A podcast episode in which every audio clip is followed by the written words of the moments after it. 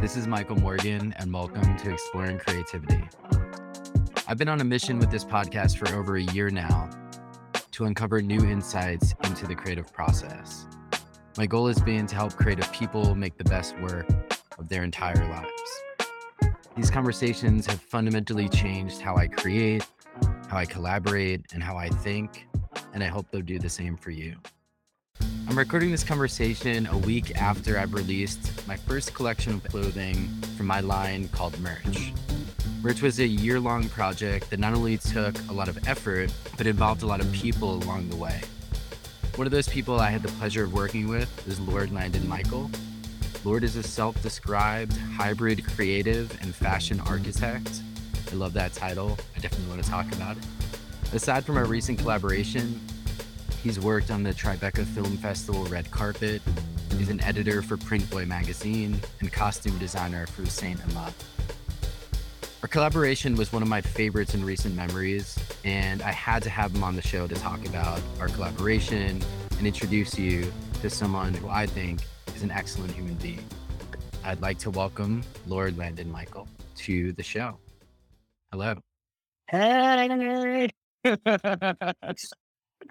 I'm so excited to chat. Um, we've been talking about this for a little bit now. Uh, the merch collaboration was super fun, and uh, I I knew once we launch, I want to have a special episode like this where you and I could be in conversation about the brand, about our collaboration, and about you. So that's why you're here today. Yeah, man. I'm excited. I'm so excited about all of it. Great. So, um, for listeners, uh, I always send out a survey ahead of time asking the guests what they would like to speak about, if there's anything we should cover. And one of the things uh, Lord mentioned was, "Why are you so obsessed with me?" He's that's what he wanted to know.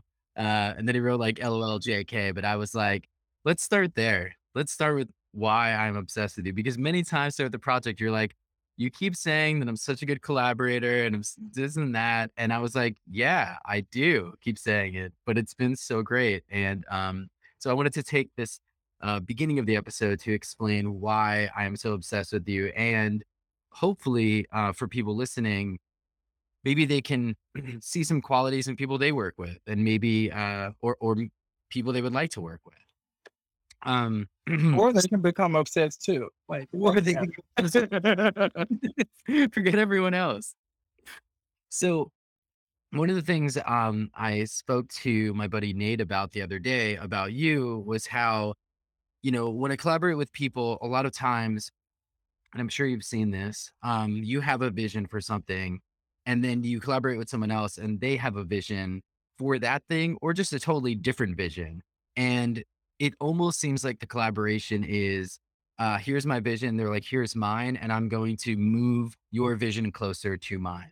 Um, and with you, it, it that mode always kind of bugs me a little bit because I think if you have a really good vision, collaborators should act in support of that. Um, and it obviously depends on the arrangement, but in a lot of arrangements, it's cool to have a visionary in whatever group that is. I think what was so great about working with you is that there was never a time where I felt like you were moving the direction away or against where I was already going with it. And instead, I really feel like you carried the um, idea and shepherded that idea through to its full realization.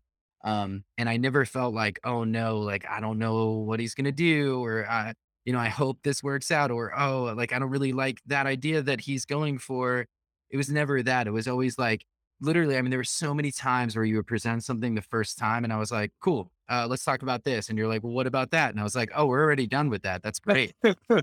Nailed it. And I think it's really important to me that like I work with people who get the idea and in service of serving the idea as best as possible.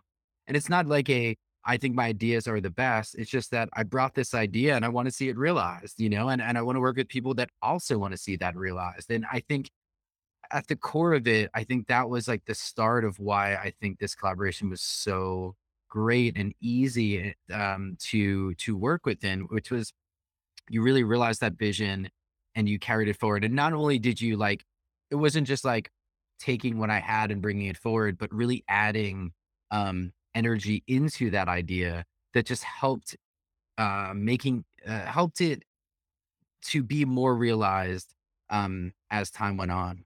In fact, so much so that I feel like I realized my own brand because of working with you, like in a way that I didn't see it initially. And, no, you know, I initially technically hired you under the role as like stylist, but I feel like, and I I wrote this note down that it, it felt more like you were a guide for me throughout this process. I hadn't released a fashion line before. I knew you had not only experience in it, but you have a love for this field. And I knew that you would be someone, or at least felt that you would be someone that could guide me through that process. Uh, and you really did. And another part of that guidance was like there was never a moment where I felt ashamed to ask questions about things that I didn't know. Uh, I felt like you would receive it and be able to explain it to me in a way that um, if you use some term that I wasn't familiar with or were doing some process I wasn't familiar with, you're always ready to explain if needed. Um, I think one of the reasons I or concepts I had about fashion was that it was a very, you know, um, siloed, very pretentious industry. And at least in this collaboration, it didn't feel that way. And so those are some reasons why I'm obsessed with you. Um, and I really mean that. Uh, it, it was such a pleasure to work uh, with you on this. Yeah, you know, it's like removing the best thing to make a collaboration really work is honestly removing these egos from things.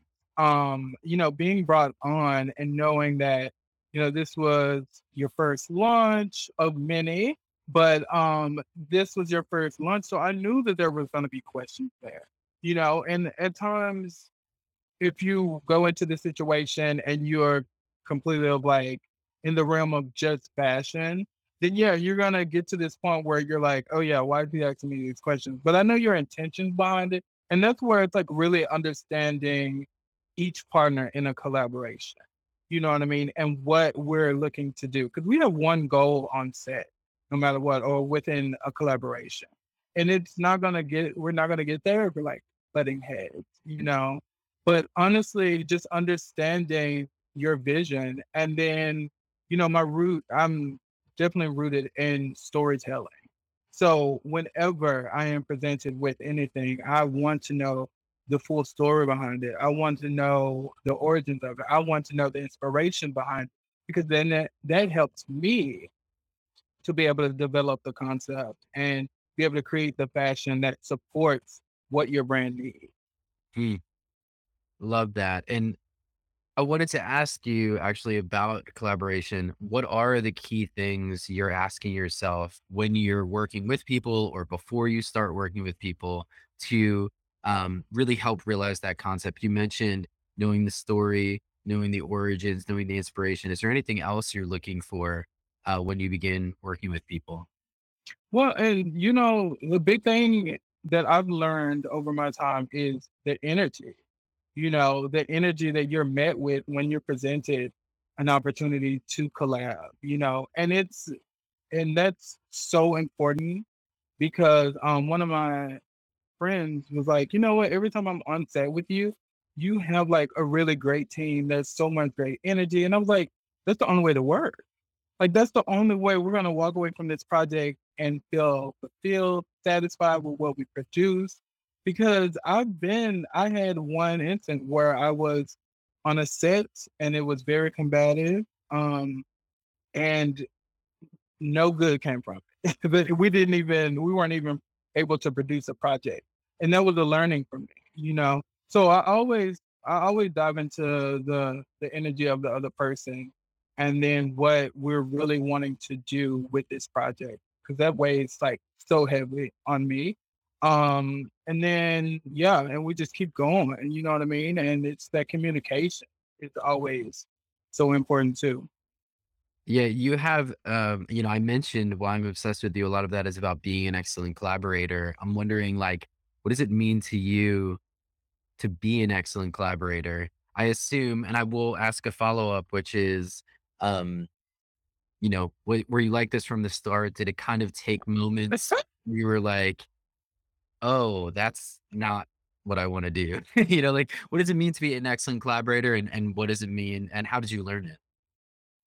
Yeah, you know, I think, um, it really came from that it really came from that one moment, but I had no idea. When I first when I first started out, like, collaborating, I was like the ego was in play, you know what I mean? I came in as like, "I'm gonna be this fashion editor, and this is my voice, this is how it should be done," and no, it's definitely not how it works. Because it's like, especially in, you know, to your point of the fashion realm being, uh, contentious, it's like you feel like you need to play this role as like this fashion stylist and this Anna Wintour of sorts, you know what I mean? But um once I shedded that, and once I shedded the ego, and once I found out that we can make so much more beauty together than just trying to single-handedly steer the ship on your own, you know what I mean?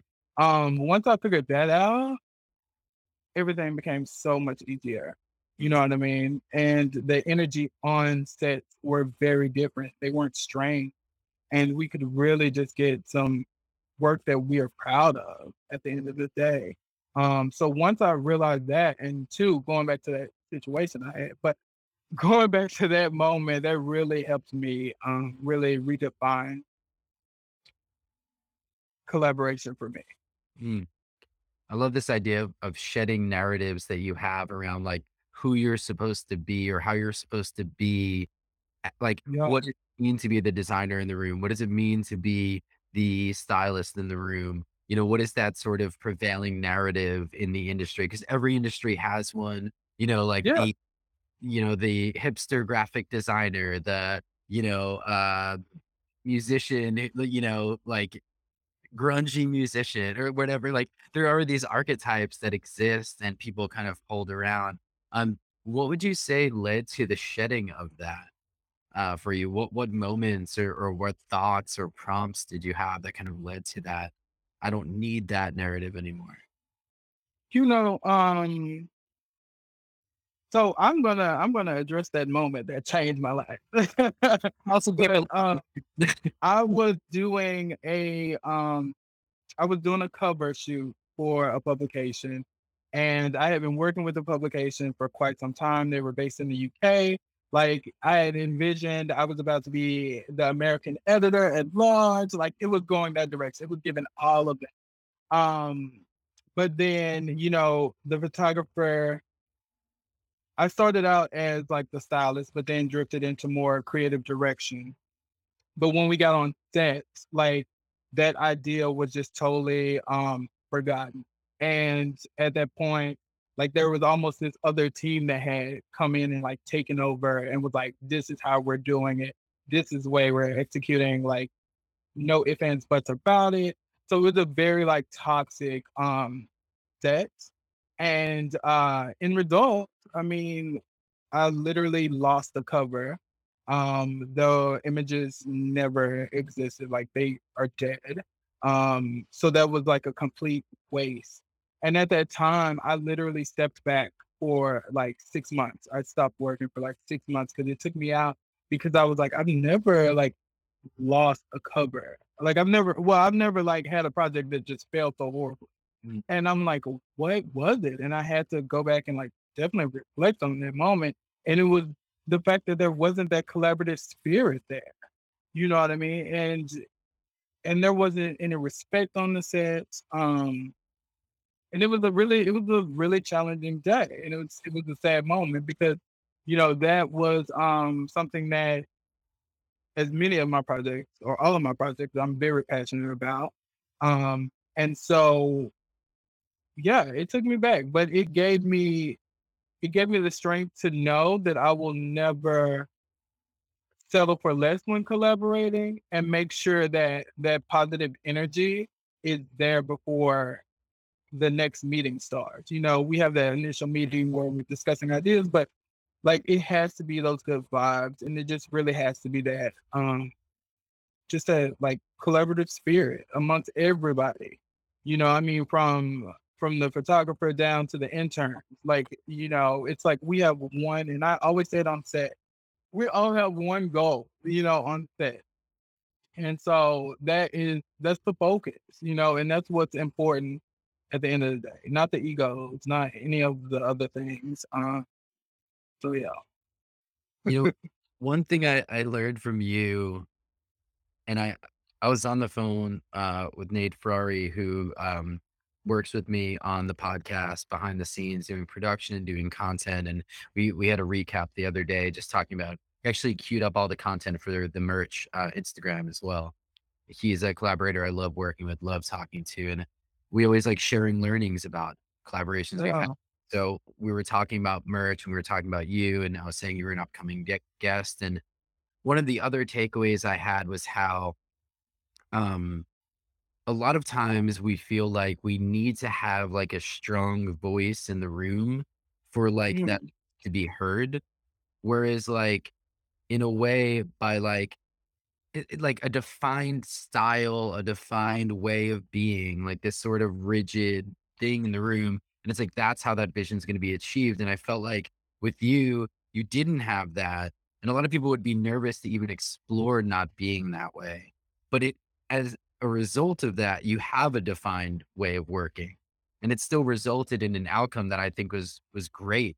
And I think it still represents you just as much as or maybe more than if you had forced like some sort of vision. Um, that sort of suspension of um, authority, I guess you could say, uh, is uh, for even for me personally, like it is definitely something that it feels like a lot to let go of. Um, did you ever feel like that was a lot to let go of, or it was never an issue, or in that moment was that where it started to erode?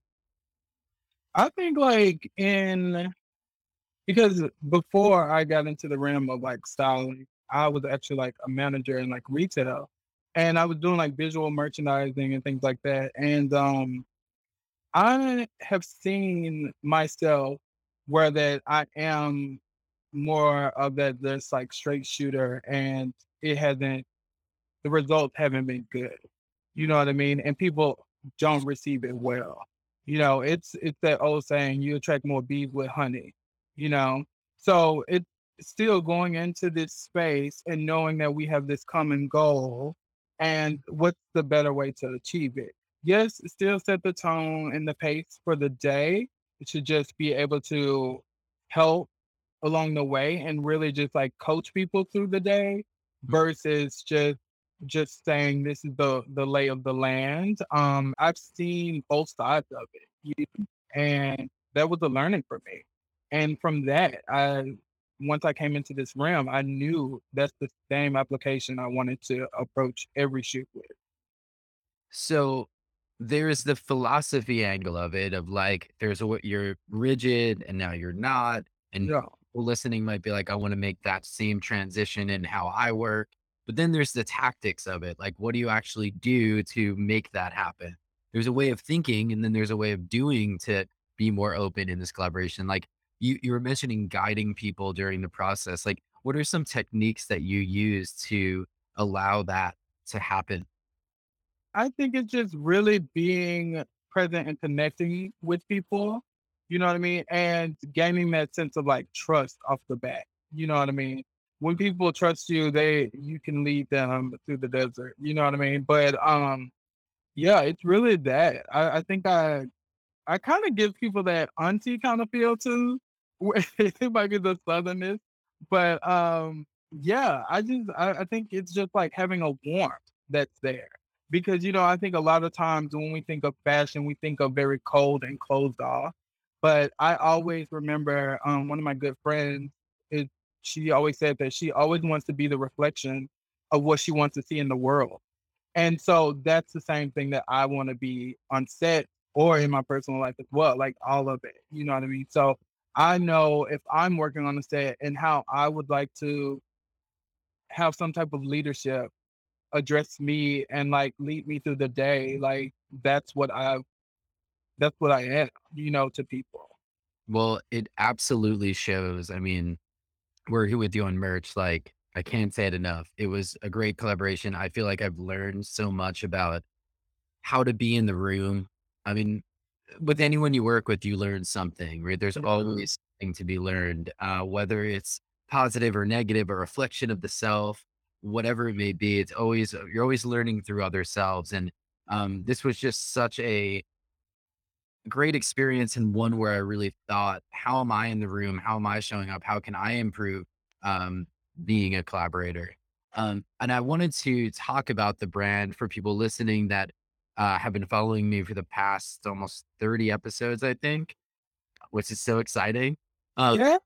and might be following me and, and have seen me talk about merch. I want to talk a little bit with you and just kind of go back and forth in conversation about merch. Um, Yeah. One of the first questions I would ask is, what was it like? What is it like to work with me? I'm always on air talking about how to work well together, but um, I'd love to hear the inside scoop. like, I don't think we have enough time. No, joking. No, no, no. It was it was really, really great. Like I think I was honestly shocked at the beginning because I was like, "Oh my god, he trusts me like so much," you know, with his baby. Like you literally like let me babysit him, like you know what I mean, off the bat. And I was like, "Wow!" Like that helped with the process for sure because I'm like, okay, we have that sense of trust there. So now it's like we can get to the real message of it, and we're both in the same space same same goal, like, it felt really, really good. Um, and one thing that I really enjoyed, but it was hard for me to adjust to is that you were like, "Don't treat the clothing as fragile." And, you know, like, in fashion, like, we're very like, "Oh, be careful with this. This is like a $3,000 gown," you know, but I love that because it created this sense of, like, playfulness, this freedom, and I think everybody felt it, and I think you created, you know, and through the brand, like you still get that sense of like playfulness too, um, with the graphics and the colors, you know. So I'm super in love with that. Um, but like I definitely have questions for you too. uh, well, You ask away. Let's see, go. okay, because I mean there is like the graphics A are like very unique. So what was like the inspiration behind Hmm. I was talking to my therapist, shout out to Jeremy today, uh, and I told him about the the release and how excited I was, and we were talking a little bit about the line, and a word came up that I think kind of just captures all of this, which to me, um, is about noticing. And he asked me like, "What does noticing mean to you?" And noticing to me is different than seeing or or Mhm, looking, right? I would often go on walks when uh, when I moved from LA and came back to New York, I would go on walks and and immediately was just hit as soon as I got here, just hit with New York City. And I didn't really know what it meant other than the fact that it's a location. It's something that emotionally I feel like is home. But I was also hit visually with a lot, as everyone is that comes to New York City. Um, and I was seeing a lot. Um, but what changed was I'd go for these walks and I just started like consciously noticing anything that stood out to me that was attracting my brain for some reason. And mhm, over time, I realized a lot of that stuff was things that most people wouldn't notice, which was cool because it's like, oh, that feels like it's it's just a me thing. But also, if they did notice it, or if I were to describe it, for example, a sticker on a wall torn in half of a smiley face, they'd be like, that's gross, take that off the wall. And what I realized, like, when I was just looking at it objectively, I'm like, well, one, it kind of says something, but it's like almost art where anyone could assume what it means. And when I started thinking about all these objects I was seeing, I was like, if I remove them from the context they're in, I remove them from New York City and I put them on an object, a shirt or a bag or something, or edit them maybe, maybe not edit them. Um, they take on a whole new life. And so what was once this thing I noticed that attracted me because it stood out among all of this, what I was calling a grime layer of New York City, this grit and grime and just things that are everywhere. If I took it out of the context it was in, um, it gave a new appreciation, a new reverence for, um, these things that most people would overlook.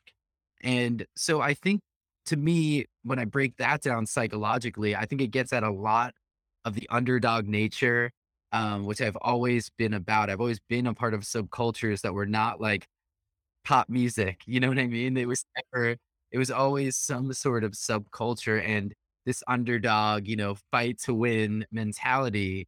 And I think like, you know, for example, that sticker of a smiley face torn in half, one of my favorite shirts I wore yesterday, um, is the underdog. It's not the smiley face sticker anymore. It's not the smiley Right. face in color. There's no more color. It faded up Oh, green. It's torn in half. And I don't even know if someone put it back intentionally or just to get it off their child's, you know, arm or something. Like, but how it has a fighting chance to be seen as something beautiful. I think that to me is like the real underlying nature of the graphics. And then obviously, like each graphic has their own reason for being, but I think really at the core, it's about that. yeah, I love that because that's that's exactly what I do, like, within fashion and and my art is that I find the beauty in what people may, you know, just pass by or feel like it's lost its shine, you know, but, um, yeah, so that's why I really I definitely enjoyed that about working with you for sure, and your organization.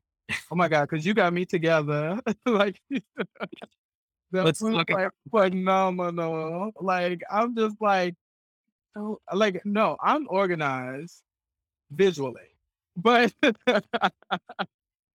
I was like, this is like, oh my god, the timeline, the planning, I was just like, yeah, like, heavenly, it was heavenly, heaven.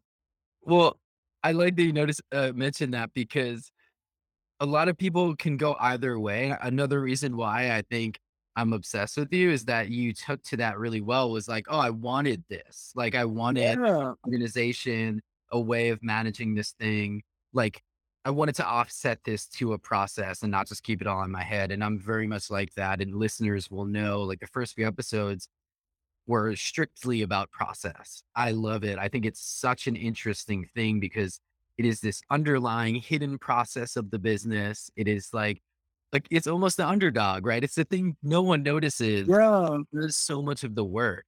And you know, with this, it's like merch was is a side project, one of a billion that I have. And I couldn't let it take up too much time, but I wanted to give it as much time and as much creative space as possible. So for me, like knowing the dates, knowing what I was waiting on, what would happen next, knowing the phases you needed to go through, when we wanted to check in, uh, really having all of those dates ahead of time discussed. I remember our first meeting of just being like, "Oh, do we wanna do it 3 feedback loops?" Like, "Yeah, that sounds good." And you were like, "Oh, I only need a week." I'm like, "How about 2?" You know, like like, let's like, stretch this out. We have the time and giving us, like, that playground by owning the time that we had and saying, like, "We're gonna give ourselves a nice padded amount of time so we have the time to meet up, you know, talk about it, sit on it, come back to it, you know, and not feel too much pressure."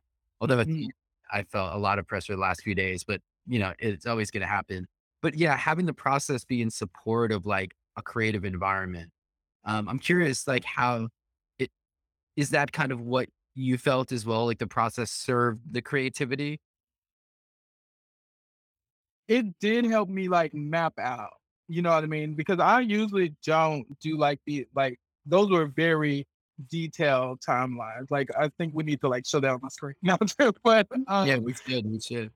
they were very detailed timelines, um, which I loved because it really helped me, like, map out the process of things, but, um, I think, you know, I'm very much a dreamer when it comes to like my creativity. So it's like I always tell, and I told you, like, oh yeah, let's talk about this. And then I want to dream on it. I want to sleep on it.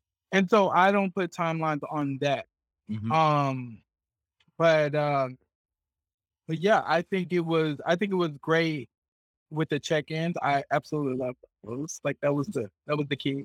Um, you know, and it just I think it, you know, it kept us it kept us in momentum. And I think we felt that you know, and it definitely set us up for um, the success that we had on set. So, Hmm. yeah, kudos to organization. Yes. Implementation. Uh, for people curious, we used um, a tool called Smartsheets to manage timelines uh, and Notion to manage Yeah. all the products, prices, models, locations, sort of all the other information. Um, you know, you mentioned momentum, and I think when you think about process, and I don't want to talk too much about process, but when you think about that, when we have spoken about it in earlier episodes, momentum being this key part of the process. I think a lot of times when we want to create something, especially a side project like this or something that isn't your primary job, um, momentum is o- often the thing that gets lost. And I think while setting too tight of timelines kind of makes you maybe unsatisfied or stressed, setting no Right. time makes you kind of lose momentum or not really like get any pace.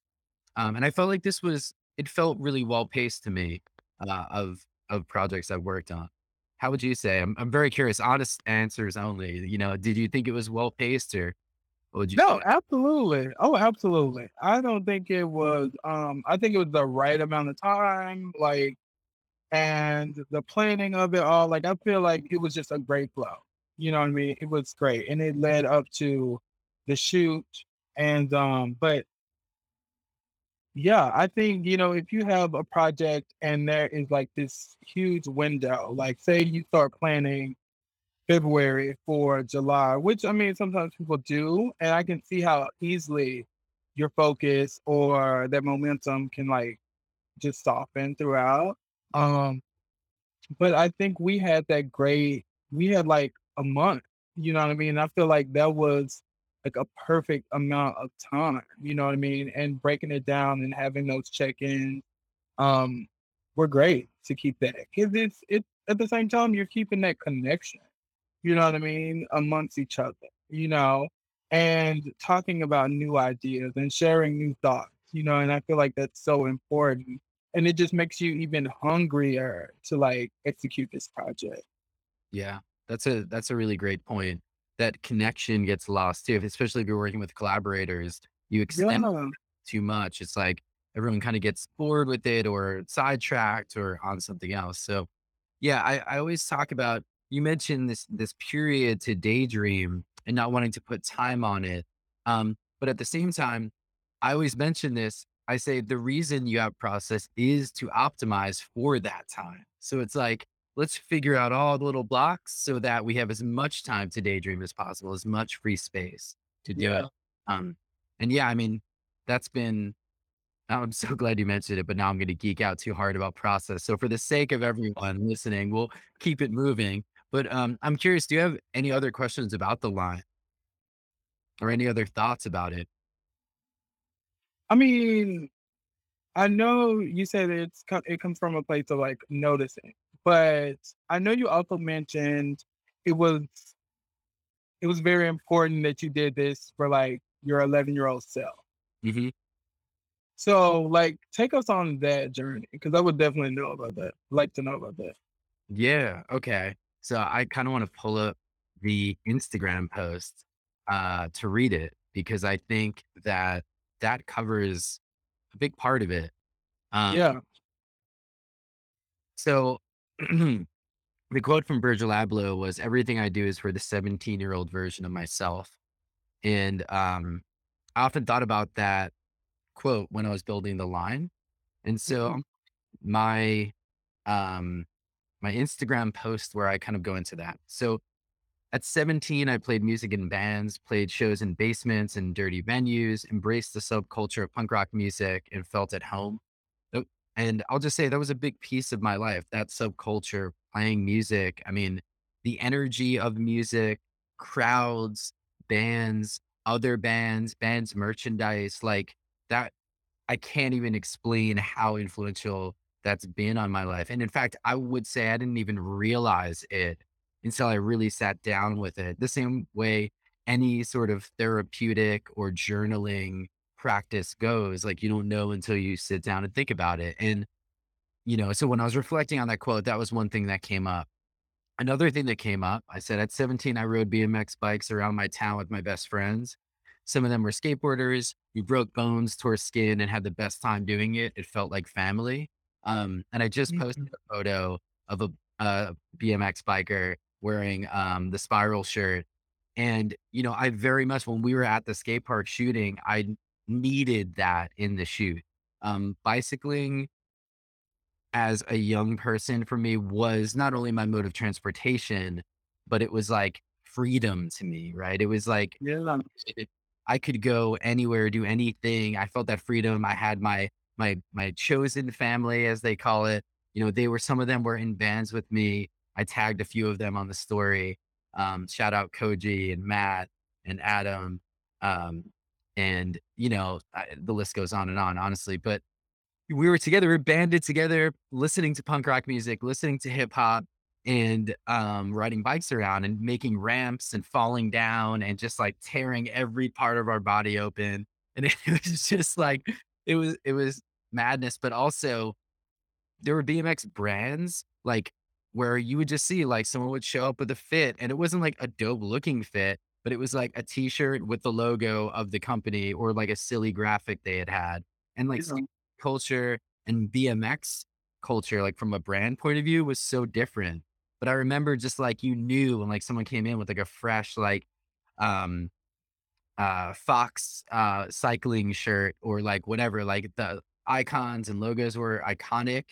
Um, but then the shirts, like there were always some something cool about them. And um, yeah, so BMX was a big part of it. And then I said at 17, I traveled to New York City with my friends. I saw the raw, worn, gritty streets of New York City. I experienced a new form of beauty. Uh, and I touched on that earlier, that sort of grit and grime that people don't see. Um, and even tourists, when they visit, they only see the buildings and like the the the beauty. Um, but when you're living there, you see all of it. Um, and then at 17, I listened to punk, pop punk, rap music. The energy and storytelling fully captured my attention. I listened on the bus, at school, at recess, at home. My headphones hardly came off, and that is big facts. I mean, like music, not only playing music, but then listening to music. I can recall so many times, like in the dark, lights off, headphones on, just playing records start to finish. I remember hearing Tupac not for the first time. I don't remember my first time hearing Tupac, but I do remember a very significant time hearing his music. Um, the song Dear Mama, I remember hearing when my mom was very sick with cancer and hearing like a tribute, um, a dope song, great beat, great performance, and just a beautiful like narrative as well. And realizing like that the poetry I was writing for the emo bands I was in or the pop punk bands I was in and hip hop music, they're all like they were connected in this emotionally rich storytelling place. Um, and so storytelling and the identity and energy that came from that was really important. Um, and you can kind of see that in some of the colors and also just like the overall aesthetic, the um, oversized nature of some things, the tightened nature of some things. Like it's playing with the forms that are associated with those genres. Um, and then, uh, at 17, I was a few years into learning graphic design.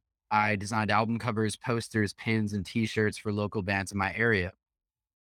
This is my life. I mean, I've made a career of design, and so all the shirts are graphics because all I've known is graphics for so long. And so, you know, thinking about 17-year-old me uh, using a computer for the first time and then um, you know, having the ability now to like create wild graphics, I had to take the opportunity. Um, and then I go on to talk about why the name merch is what it is. Um, and you know, it's again that underdog nature because bands always call things merch, no matter Yeah. and I love dualities, and I love the fact that, like, no matter how thoughtful, beautiful, or cool I thought my work was, it was always just merch. Like, it was always, like, normalized to a specific thing. And so, kind of embracing all of this, really taking, uh, to heart what Virgil said, embracing those elements of my youth, and that Mhm. word just was, like, obvious to me that that was the word. Like, there was no other word I could use, and, um, yeah, I Um, you know, so from like an inspiration point of view and the 17 year old me, I think those cover it. And then also just that freedom that I had at that age, being in bands and biking and, and everything. I was like, that needs to be in the process of making it. So like us going to LES and just walking around and like exploring like that kind of fun freedom. We don't do this every day type thing is something that I wanted as well. Yeah, that was so much fun. I was just thinking about that because, like, even scouting location was just like such a fun day. Like the pizza shop to the Chinese restaurant to just like noticing the graffiti, even like that little alley that you would probably never walk down, but it was like so much beauty within this alleyway. I was like, ah. So it was, yeah, it was an amazing day. It was like a whole new world that I did not know existed. Oh, yeah. Man, we said that so many times. We're like, "Where are we?" Like, I told Yes, we're somewhere brand new. yes. And then we found my wife at the tiny. Uh, I wish that place was open. What a great spot. Yeah, was such a great spot. I have to revisit. I have to revisit for sure. So, um, I'll ask you again if there's any more questions. I I do wanna say big, big shout out, not only to you, but to Elmer and to the entire team that modeled. Um, Yeah, They killed it. They were so, so good. I mean, like, I can't play favorites. I don't want to. I think everyone really brought their A game, and, like, looking at these photos was just like, "Wow, y'all did it. Like, y'all did it." So, yeah. that But I mean, everybody came to play. Honestly, everybody who were there wanted to really be there, and you felt that on set. You know what I mean? And everyone was like, I mean, even you know, people were jumping into roles that weren't um initially assigned to them or expected of them at that day. But it was that collaboration spirit. It was that spirit that we are working together. You know, um, and it was it was a beautiful thing to see. I think the energy throughout that both days of shoot just felt really great. Um, it felt really playful and um, just a great spirit to be around, honestly. And that's just always so important to me. Well, thank you for entertaining, um, my concept of talking about merch. I don't wanna spend too much time, um, talking about the line. Uh, for those of you interested, definitely check it out. Uh, merchhh.com. It's M-E-R-C-H-H-H dot com. And, um, I set up a coupon code actually. Yeah. Creativity, enter that. Um, but I wanna keep going. I wanna talk about you some more. Let's Well, you might have to say that again because I literally was just like, yeah. And I think I cut off the coupon So, code. if you didn't hear it, the code is exploring creativity, all one word, the name of the podcast. Enter that.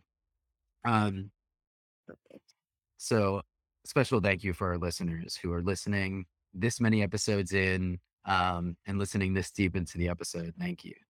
Um, okay. I want to talk about fashion as it relates because I was talking about my 17 year old self and identity came up a lot. Um, I want to talk about fashion and identity as it relates to you, what it means to like discover your true self. Um, I want to hear you riff on it really. Um, let's start there.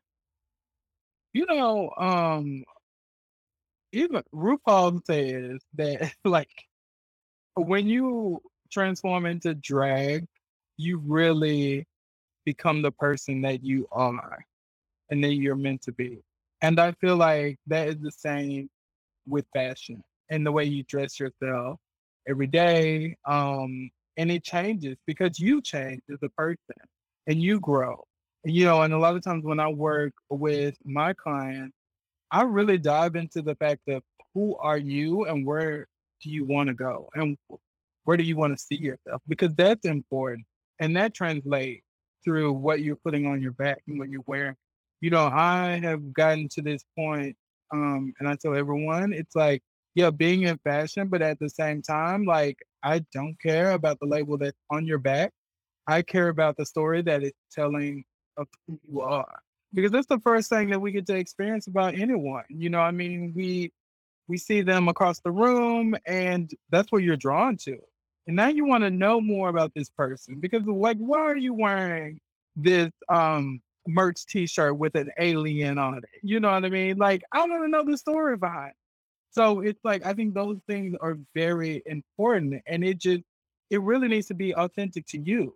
Not trends, not the fad, but it's like what's really important to you and what feels good and what makes you feel good and empowered and strong and able to conquer the world that you're faced with, you know? Mm. I find those things to be the most important. Now, I wish I would have learned that when I was young, when I was all on the trends, everything, wasting money on crap. But but at the same time, I was big on storytelling as a kid. Like in my head, I used to have like dress up days for school where I would be like, oh, I'm feeling a little nerdy. Like I want to put on this old little nerdy fit. And then I was like, girl, you really serving costumes at this point? Like, let's get down to the basics of you. Um, but I've always had this uh very fluid and genderless style about myself, even as a kid, even when going back to hip hop and everybody's wearing the oversized tees and jerseys. Like for me, it was a cute little dress. Like I was like, I was like, yes, mom, give me this jersey dress. Like I want it. You know what I mean? But it was still expressing really who I was, even before I could tell people, especially being queer, even before I could tell people who I really was, it was expressing it for me, you know, and that's why I think it's just so important with fashion is to really to be in a reflection of you, you know, and what you want to say to the world, not just what's the trend. Because it's Right. gonna let you down every time.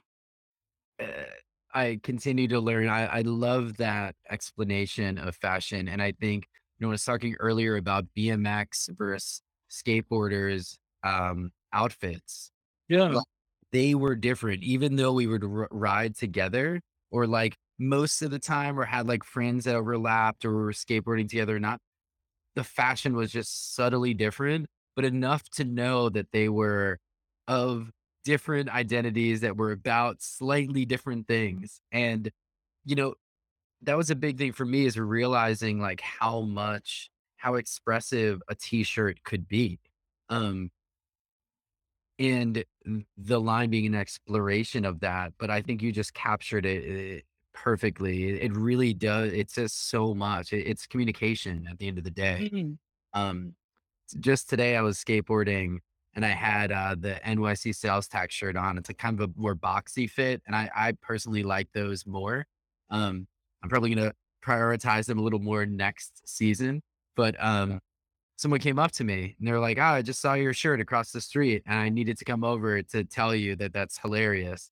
And I was like, I was like, "Yeah, man. In these uh, hectic times, like."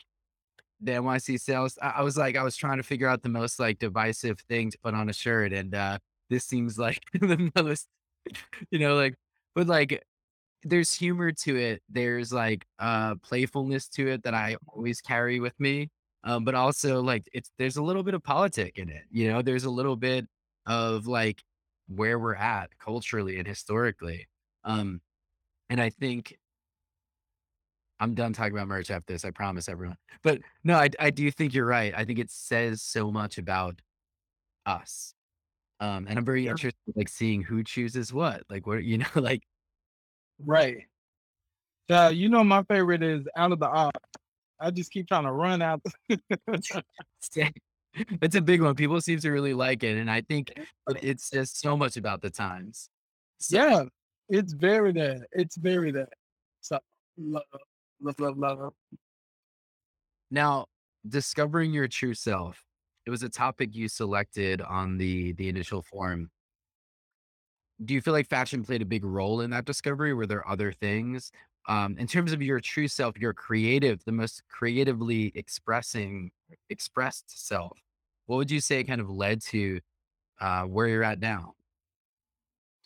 Honestly, it it was really about being present to experience the world around me. And like all of my experiences that I've collected over the years, like those are still with me. And I think that has really like fine tuned my creative eye. And that's what sets me apart from like other stylists or fashion creatives. Um, and that's the one thing that I feel like people need to find very important to where the point where you stop the comparison game because no one is ever going to view the old lady on the train with the pantyhose that are like rolled down in her New Balances the same way that I'm going to view it because I find beauty in that. I'm like, yes, like she's giving me a whole look, and then the next day you see me with a floral dress and some New Balances and some socks rolled down. You know what I mean?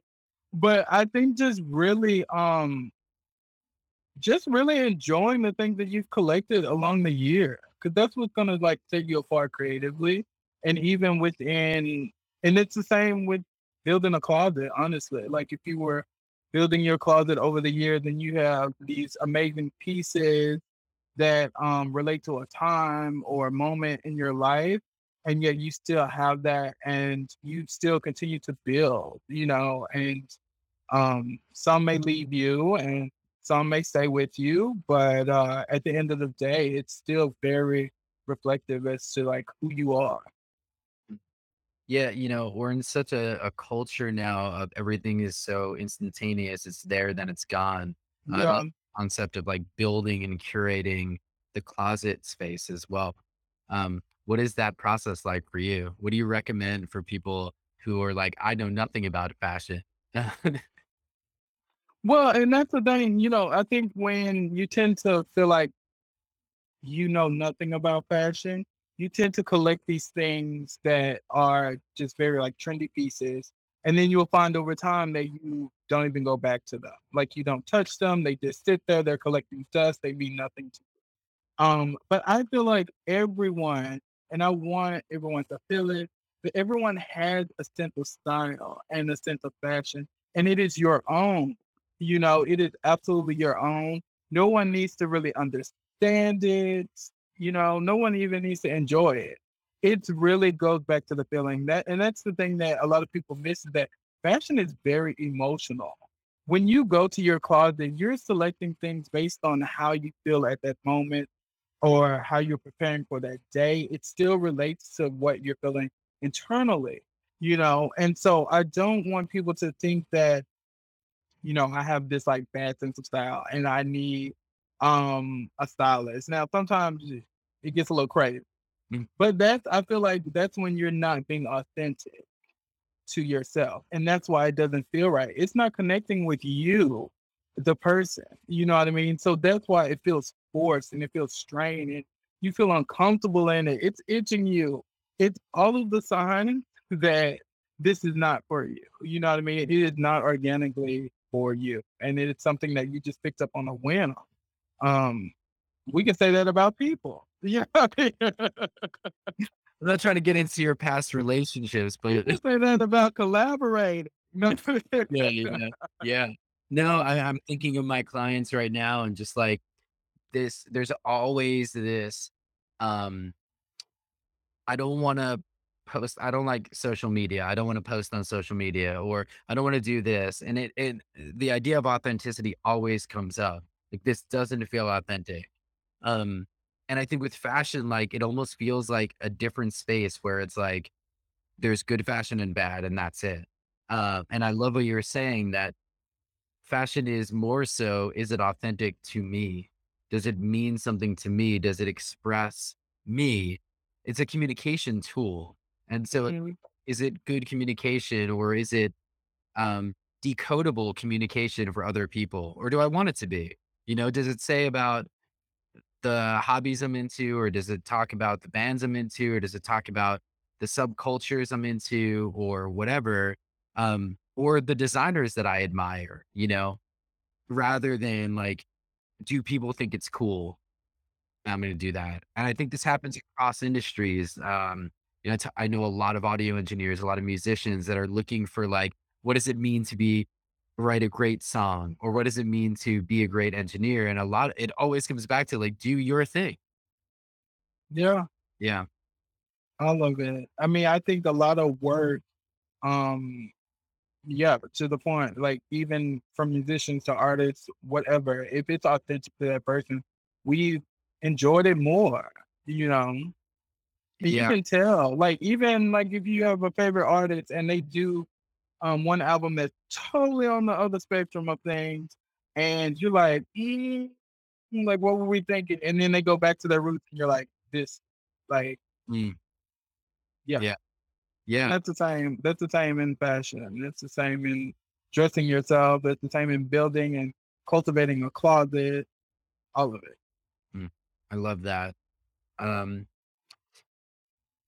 I'm curious, one thing we had spoken about when we were on the way back for the best car ride of of, uh, the spring, I'll say. Not of the spring. Best car ride of the spring 2020 was with you, and we were blasting the merch playlist, and, uh, we were just getting down in the cars, having the time of our lives, and, um then later I was like like, I feel like you're always in such a good mood. Maybe this was a different day, I can't remember. I think it might have been. But anyway, I was like, "You're always in such a good mood, like, is there ever a low point?" And I'm curious about your career as a creative, like, was there what were the more challenging parts of you of your career as a creative individual? And, like, how have you overcome them? What was the kind of process of of overcoming them? Yeah, I mean, there's there's definitely been, um, challenging moment. But, you know, I I literally had this one day that I woke up and I was just like, "Oh, nothing is going right." Like, I just felt like I'm like and you get that whole, "What am I doing? Is this the right path?" Like, everybody asks themselves this because it's you know, it's been such an uphill battle. Um, but then I made a conscious decision to to vibrate higher. Like, Mhm. I'm like, "Um, mm-mm, this is not this is not my vibration. I need to elevate myself. I need to vibrate high." And one of the things that I do, um, because I used to be a dancer, so I feel the most powerful and, like, it's my meditation and it's my thanks, it's my praise. It's like dancing, just really and really connecting and feeling grounded is very important to me, and I do that through dance, and I chose that day to, like, "Okay, clear some stuff out, I'm just gonna go for it." Like, I'm gonna have this moment, and after this, I'm gonna vibrate high.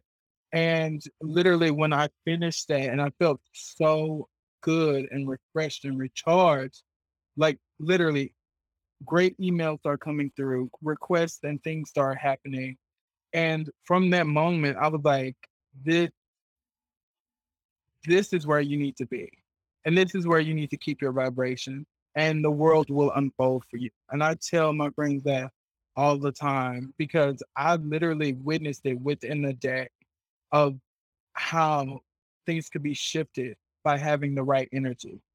Um, I definitely have my low times, everybody does, and those are the times that I go outside, get grounded, I'm very earthy, like, I love to put my toes in the dirt, and the grass, like, and just sit and collect sun, um, and take those moments to myself. But, no, that's why I continuously try to vibrate higher because Mm. I just know if I'm at that level, I can just literally unfold the world.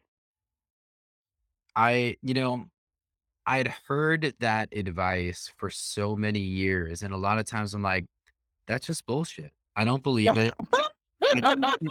Which is so funny because it's like the opposite end of what you're saying, right? It's like, I'm just gonna be negative about this advice. Like, I'm gonna say, "That's bullshit.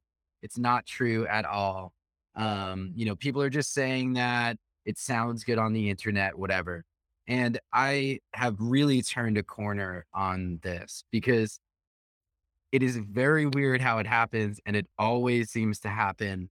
And I don't know even if we wanna take, like, the mysticism out of it completely Yeah. just the fact that you're showing up in a more positive light, like, people want to work with people like that. People Yeah. want to be around people like that, and your emails are gonna sound better when you're in that headspace. So even if it's like if someone's like, where I was, where it was like, "That's bullshit," think about it just practically. Like, if you showed up better and smiling and excited, and you went to a cafe and you were in a good mood and you asked them how they were doing, you might get your next job right there. You know, so it's like Yeah.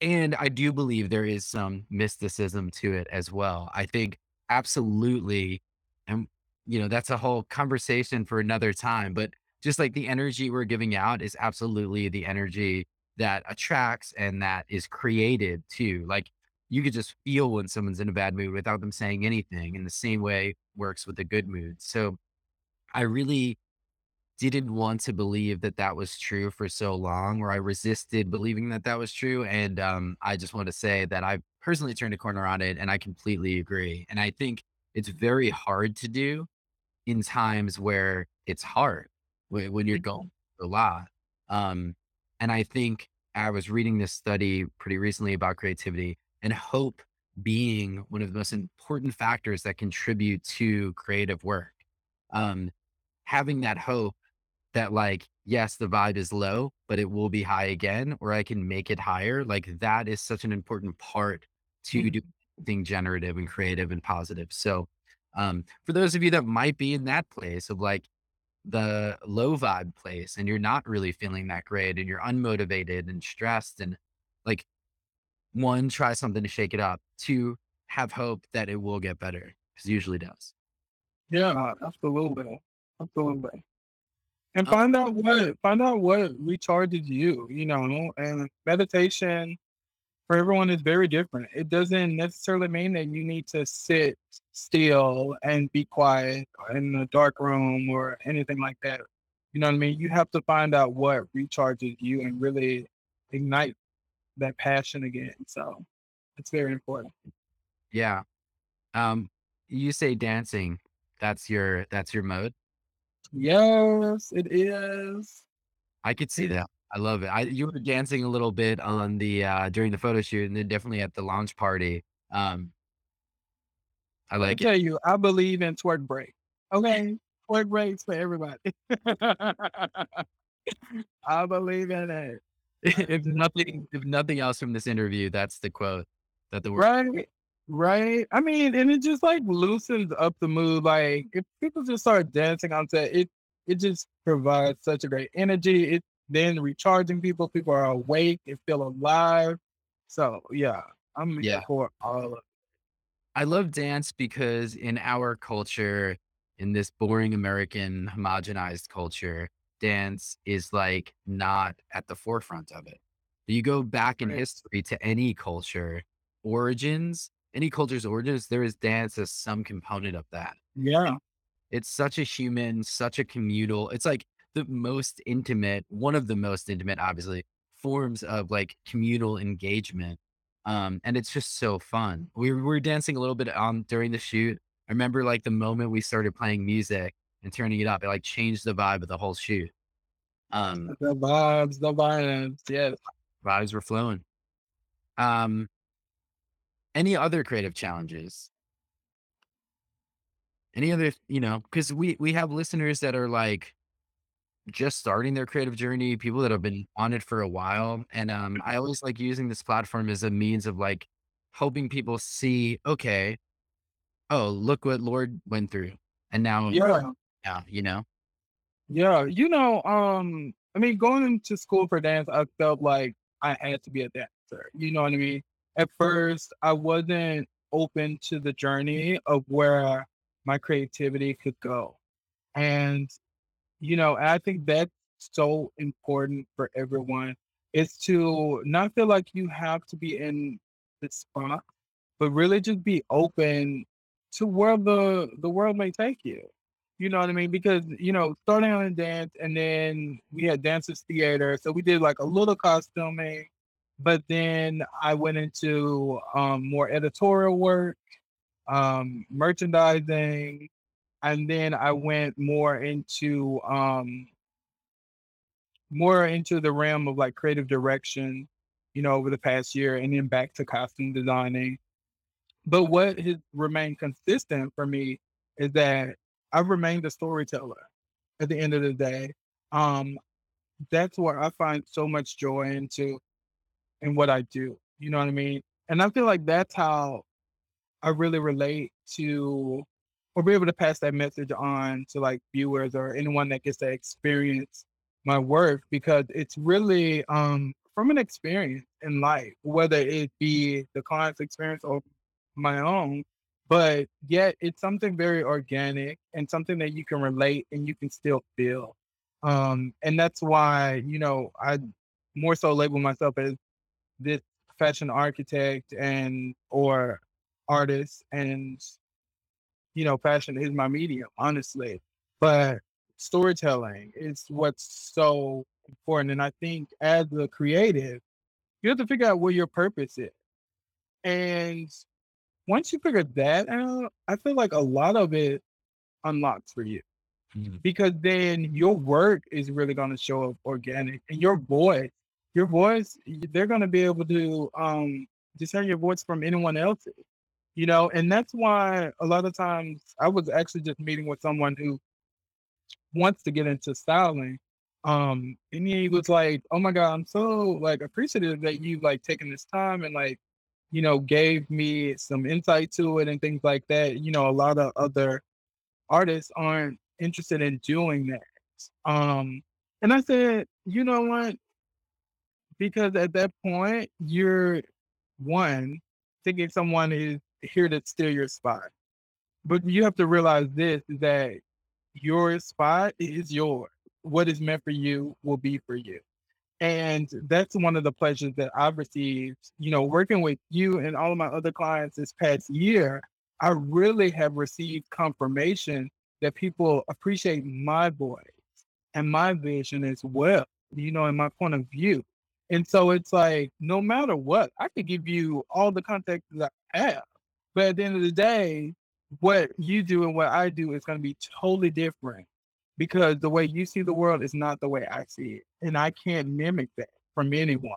It's not going to be organic and it's it's going to be a whole mess on both ends. But um, but yeah, I, and I think that's the you know the takeaway is definitely be open to the journey and to really like cultivate your voice and use all those experiences that you've had because that's what's so important and so beautiful about the work that you do if it's just like organically you. Absolutely. I wrote a post on Instagram the other day. I feel like I use Instagram as like a blog to document on creativity, and and so the captions usually have them.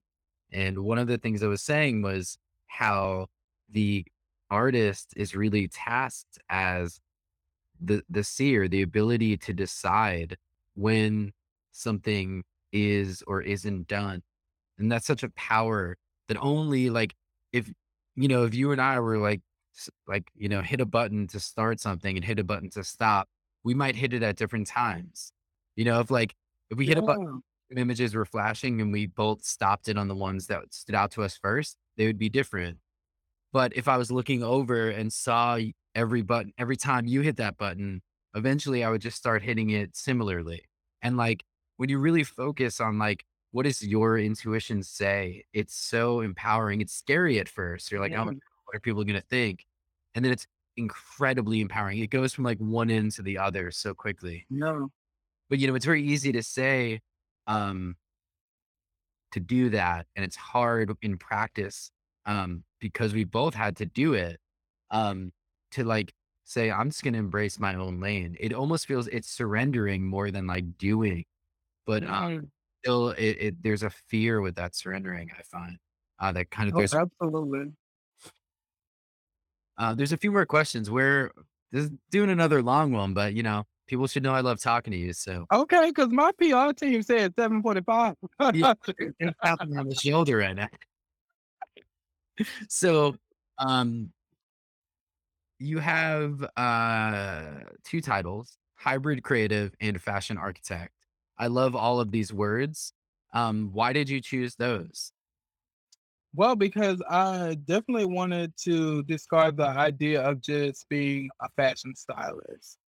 Um, because I have a creative coach, and over time, um, with her working on sex with me too, it's like you're you're doing more than just being this fashion stylist. Like, why are we just putting this blanket over you and just like continuing with I'm a fashion stylist? Like, it's so much more. And when it comes to um definitely being a fashion architect, um, I am cultivating something. I feel like there's always a foundation. You know, there's always um that is brought to me or a story that's created and then we build on it. It grows, it flourishes.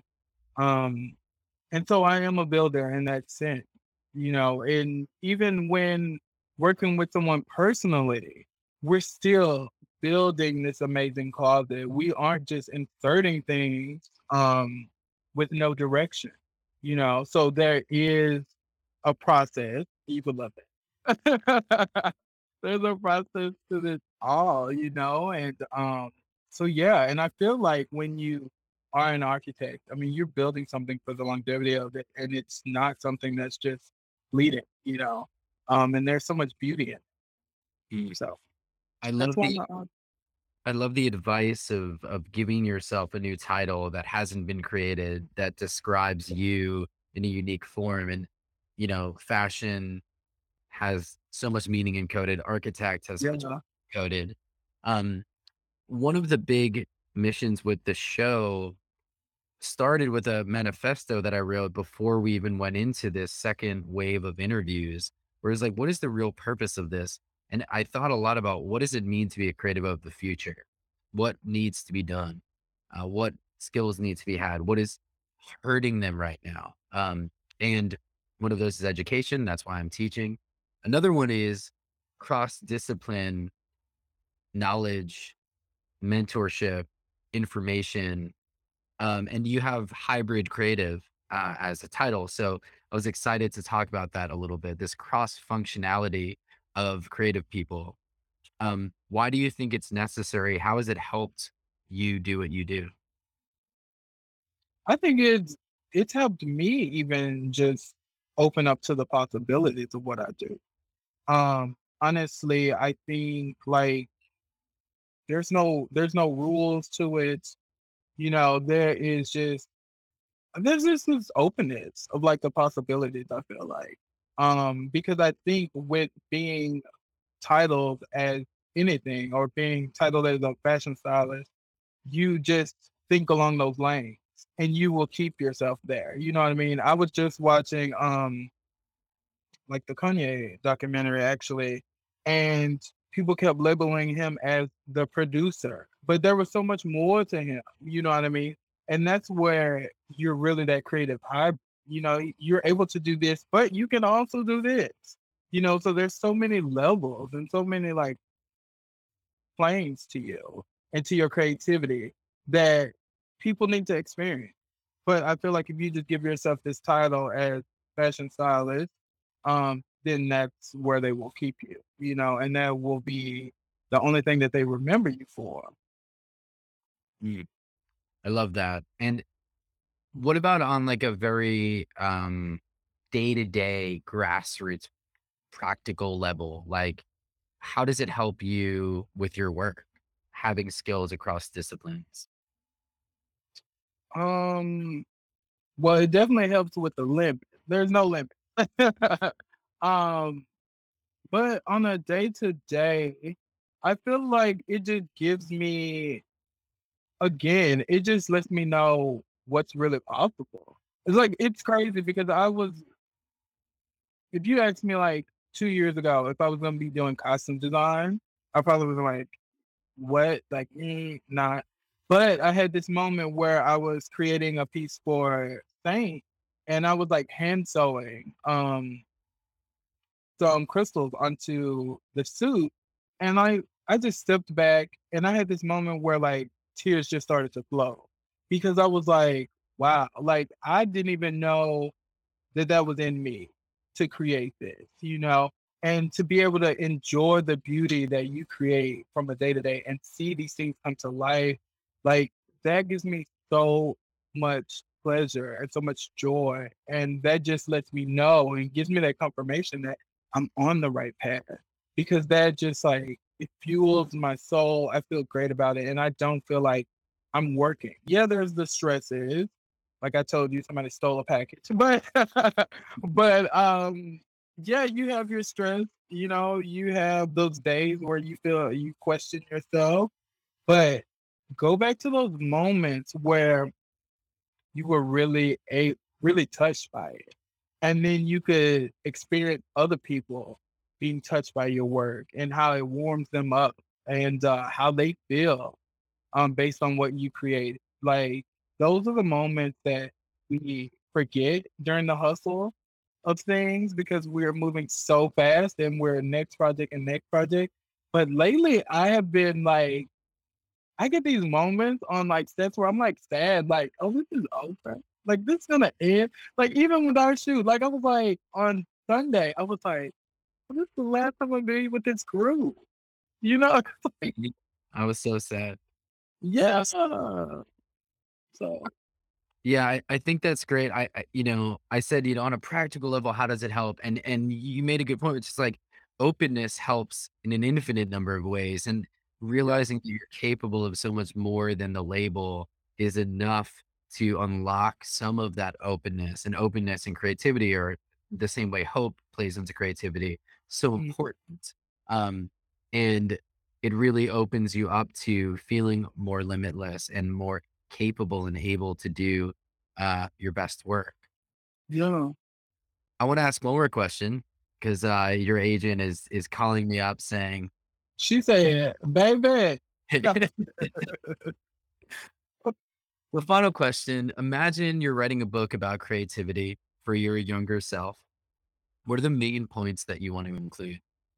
Child, I would look at myself and say, look, little bitch, like be fucking fearless because all of your thoughts, all of your dreams are on the right path. Like it is everything you want and need and will enjoy, but be open and release and be fearless about it because um that's self doubt.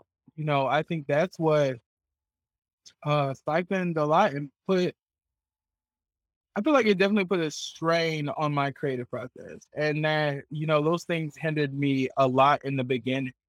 Um and that whole imposter syndrome, all of that. But you know, it's like those are the things like definitely being open and being fearless and trusting your own voice Mhm.